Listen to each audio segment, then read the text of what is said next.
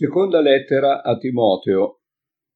Paolo, apostolo di Cristo Gesù per volontà di Dio, secondo la promessa della vita che è in Cristo Gesù, a Timoteo, mio caro figlio, grazia, misericordia, pace da Dio Padre e da Cristo Gesù nostro Signore. Mi fermo un attimo per riflettere su queste prime parole di presentazione. Paolo come tutti gli altri apostoli, si presentavano quando scrivevano una lettera a qualcuno. E Paolo ancora ribadisce che se era un apostolo di Cristo era per volontà di Dio, secondo la promessa della vita che è in Cristo Gesù. Questa promessa della vita è per tutti e Paolo l'ha sperimentata quel giorno sulla via di Damasco. Credeva di essere vivo, invece era morto, ma con quella rivelazione ha scoperto la vera vita e si è messo al servizio di Cristo. In più Paolo, siccome aveva un passato così turbolento, un passato così peccaminoso, credendo di servire Dio, invece gli era estremamente nemico perché perseguitava la Chiesa, ora eh, con questa grazia ricevuta si sente ancora di più in debito e in dovere di servire il Signore. E poi qui chiama ancora Timoteo, mio caro figlio, e lo sentiva proprio come un suo proprio figlio perché l'aveva evangelizzato, l'aveva cresciuto, l'aveva educato nelle vie del Signore e l'aveva introdotto nel ministero. Molto bello questo. Poi andiamo avanti al versetto 3. Ringrazio Dio che servo come già i miei antenati con pura coscienza, ricordandomi regolarmente di te nelle mie preghiere, giorno e notte. Mi fermo un attimo, ecco, questo deve essere il sentimento che ci guida nel nostro rapporto con le anime nuove, quelle che il Signore ci ha affidato, quelle che per la nostra testimonianza si sono avvicinate alla fede. Ricordandomi regolarmente di te nelle mie preghiere giorno e notte, quindi una preoccupazione continua per le anime nuove che il Signore ci affida.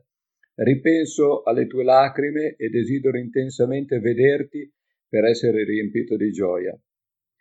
Ricordo infatti la fede sincera che è in te, la quale abitò prima in tua nonna Loide e in tua madre Eunice, e sono convinto abita pure in te. Anche qui vediamo l'importanza della donna nella famiglia. Qui non si parla di uomini, forse il papà di Timoteo non c'era più, era morto, e la sua fede è stata inculcata in lui dalla nonna Loide e da sua mamma Eunice.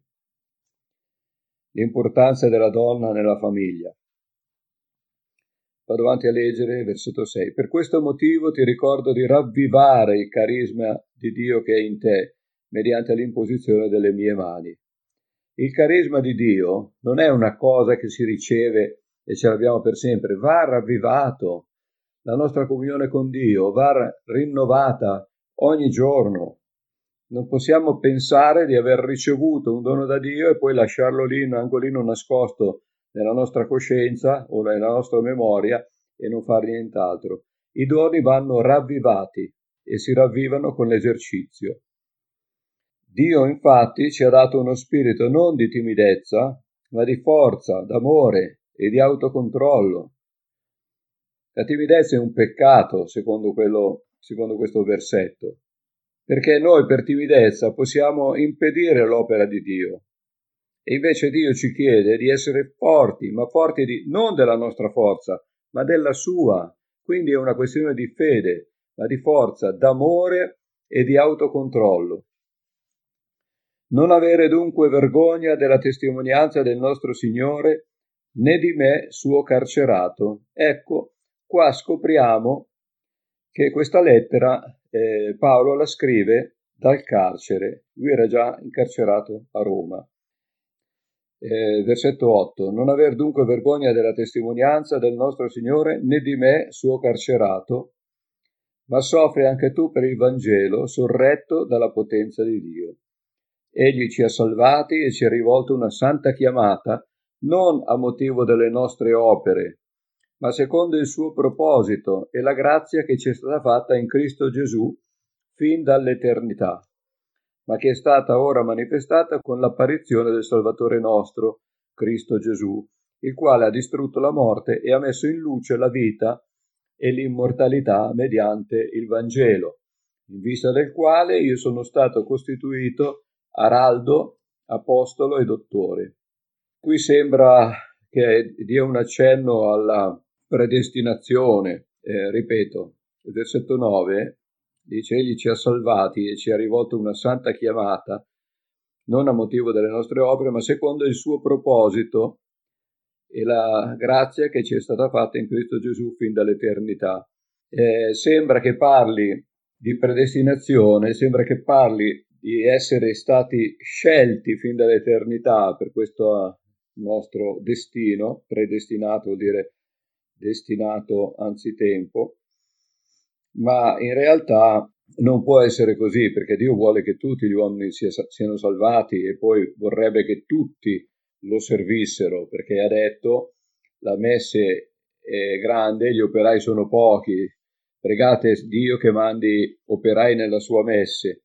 Però questa predestinazione fra virgolette dobbiamo vederla sotto l'ottica della preconoscenza. Siccome Dio preconosce quello che noi potremmo essere nelle sue mani, ecco che ci destina a un suo disegno.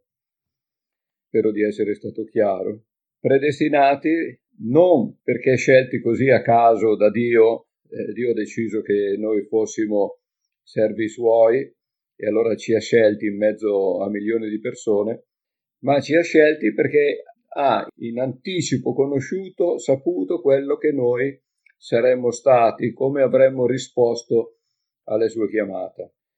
Andiamo avanti versetto 12. E anche per questo motivo che soffro queste cose, ma non me ne vergogno, perché so in chi ho creduto e sono convinto che egli ha potere di custodire il mio deposito fino a quel giorno. Chi ha conosciuto Dio in maniera superficiale, teorica, può venir meno, potrebbe anche di fronte ha molte difficoltà di fronte alle tentazioni di questo mondo, alle accuse, alle derisioni, potrebbe a un certo punto cominciare a pensare forse ho creduto in cose che non esistono, forse veramente, come dice il mondo, Dio non esiste per questo motivo, per questo e per quest'altro. Eh, ma chi l'ha sperimentato non lo può dimenticare, non si può allontanare assolutamente. E il fatto di rimanere fedele al Signore in ogni situazione eh, può creare anche sofferenza. Ripeto il verso 12, anche per questo motivo che soffro queste cose, ma non me ne vergogno perché so in chi ho creduto e sono convinto che Egli ha il potere di custodire il mio deposito fino a quel giorno. Cos'è il deposito? È la fede che gli ha inculcato e l'ha chiamata. Prendi come modello le sane parole che hai udite da me con la fede e l'amore che si hanno in Cristo Gesù. Custodisci, aggiungo io, anche tu, custodisci anche tu il buon deposito per mezzo dello Spirito Santo che abita in noi. Ecco chi può aiutarci a custodire questo buon deposito. Lo Spirito Santo, dobbiamo cercarlo. Siamo pentecostali e dobbiamo essere ripieni di Spirito Santo non solo battezzati, ma ripieni. Tu sai questo, che tutti quelli che sono in Asia mi hanno abbandonato, tra i quali Figello ed Ermogene.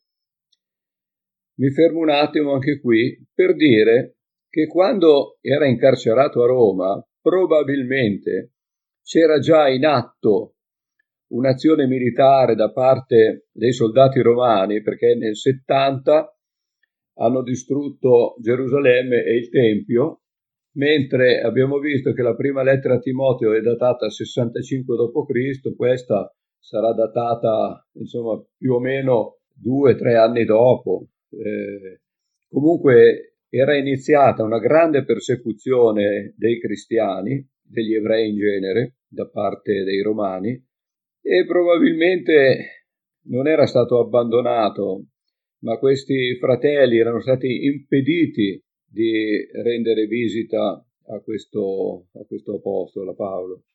E dice, conceda il Signore misericordia alla famiglia di Onesiforo, perché egli mi ha molte volte confortato e non si è vergognato della mia catena. Anzi, quando è venuto a Roma, Mi ha cercato con premure e mi ha trovato. Gli conceda il Signore di trovare misericordia presso di lui in quel giorno. Tu sai pure molto bene quanti servizi mi abbia reso a Efeso. Ecco, ci fermiamo qui. Consideriamo, insomma, la vita di Paolo. Ha sofferto, ha combattuto, è rimasto fedele, ha rischiato la vita più volte, è stato frustrato, è stato malmenato, è stato giudicato, è stato scacciato. Insomma, eh, noi vorremmo, umanamente parlando, no, considerando le cose in maniera razionale, vorremmo che le cose fossero diverse nella, nel campo della fede, nel campo del servizio a Dio. Vorremmo dire, Signore, visto che io ti servo, proteggimi, evitami queste sofferenze.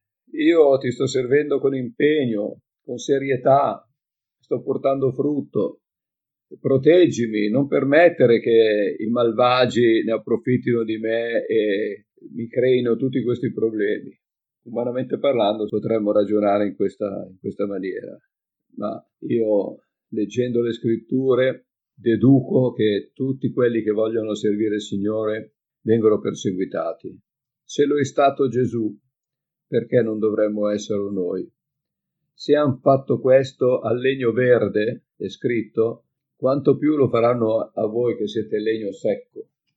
E quando un credente non è veramente perseguitato, non dico ai nostri tempi qui in Europa difficile essere perseguitati come eh, avviene in altri paesi dove veramente la, la, fede in Dio è combattuta come in India, come in Nord Africa, come nei paesi musulmani, insomma è difficile che noi eh, proviamo questa, queste persecuzioni, però c'è anche un altro, un altro tipo di persecuzione, magari più sottile e più dolorosa dentro, è quella che ti ferisce dentro perché ti vede rifiutato dai genitori o dai figli o dagli amici, vieni abbandonato, vieni tacciato come credulone. E queste qui sono cose che ti feriscono dentro, che lasciano un segno. E quindi io ritengo che chi serve veramente il Signore riceve persecuzione. E quando non c'è persecuzione, noi dovremmo farci questa domanda. Sto veramente servendo il Signore?